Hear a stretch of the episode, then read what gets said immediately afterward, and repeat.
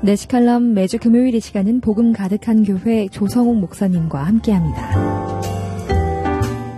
이 방송을 듣는 많은 분들이 어, 이미 예수님을 믿고 있는 분들인 줄 알고 있습니다. 저 또한 모태로부터 신앙생활을 많이 해왔습니다. 그리고 하나님의 은혜로 성경을 많이 봐왔던 것 같습니다. 하지만 성경을 많이 보고 교회를 열심히 다녔는데도 항상 갈급했습니다. 왜 그런고 하니 성경에서 정말로 뭘 얘기하려고 하는지에 대해서 잘 몰랐기 때문에 그렇습니다. 성경에서 말하는 부분들이 굉장히 많아요. 많은 부분들을 다루고 있는데 실상 핵심을 놓치고 있었다는 것을 알게 됐습니다. 많은 걸 알고 많은 걸 경험했는데 핵심만 몰랐다. 요한복음 5장 39절에 예수님은 이렇게 말씀하십니다. 너희가 성경에서 영생을 얻는 줄 생각하고 성경을 연구하거니와 이 성경이 곧 내게 대하여 증언하는 것이니라. 아멘. 예수님께서는 이 성경이 당신에 대한 얘기라고 말씀하십니다. 그런데 40절에 그러나 너희가 영생을 얻기 위하여 내게 오기를 원하지 아니하는도다 라고 얘기하고 있습니다. 이게 비단 이 말씀을 들었던 유대인들만 해당되는 것이 아니고 오늘날 우리에게도 해당되는 말씀일 수 있다라는 생각을 하고 있습니다. 성경을 들고 많은 걸 알고 많은 걸 하고 있는데 실상 가장 중요한 것은 모르고 있습니다.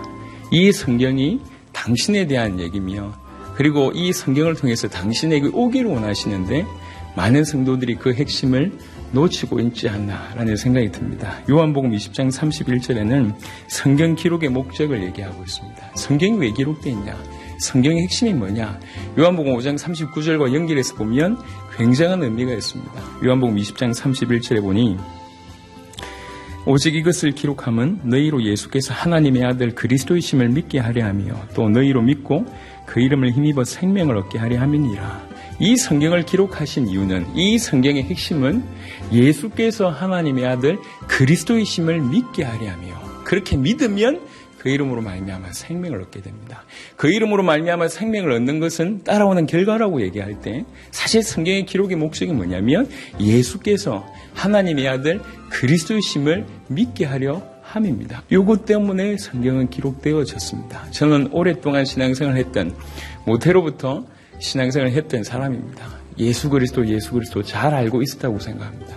하지만 어느 날 예수가 그리스도란 말을 성경을 통해서 확인하게 됐습니다. 예수는 이름이고 그리스도는 직분입니다.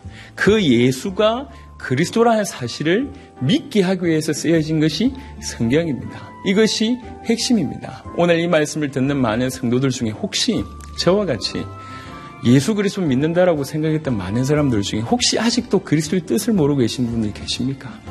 그리고 예수가 그리스도라면 이 말은 너무 간단한 말인데 이 말의 의미를 알고 계시지 못한 분 계십니까? 아쉽게도 성경을 많이 알고 듣고 많은 것을 경험했는데도 불구하고 핵심을 놓치고 있는 경우일 수 있습니다. 아, 이 나라 백성들 하나님이 크게 쓰는 백성입니다. 앞으로 세계복음화하기 위해서 귀중하게 이 땅을 사용하실 것이고 세계복음화를 완성하는데 귀중하게 이 나라 백성을 사용하실 겁니다. 우리 모든 성도들이 다시 한번 하나님의 음성에 귀를 기울여야 되겠습니다. 성경이 뭘 얘기하고 있냐?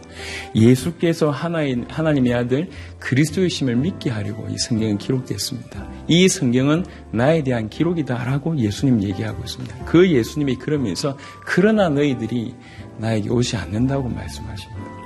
이 방송을 듣는 여러분들은 적어도 이 말씀에 해당 사항이 없기를 바랍니다. 예수가 하나님의 아들 그리스도의 심을 믿게 하려 함이요라고 성경에 기록할 때 아멘 할 수 있는 여러분 되시기를 그리스도 예수 이름으로 축원합니다. 아멘.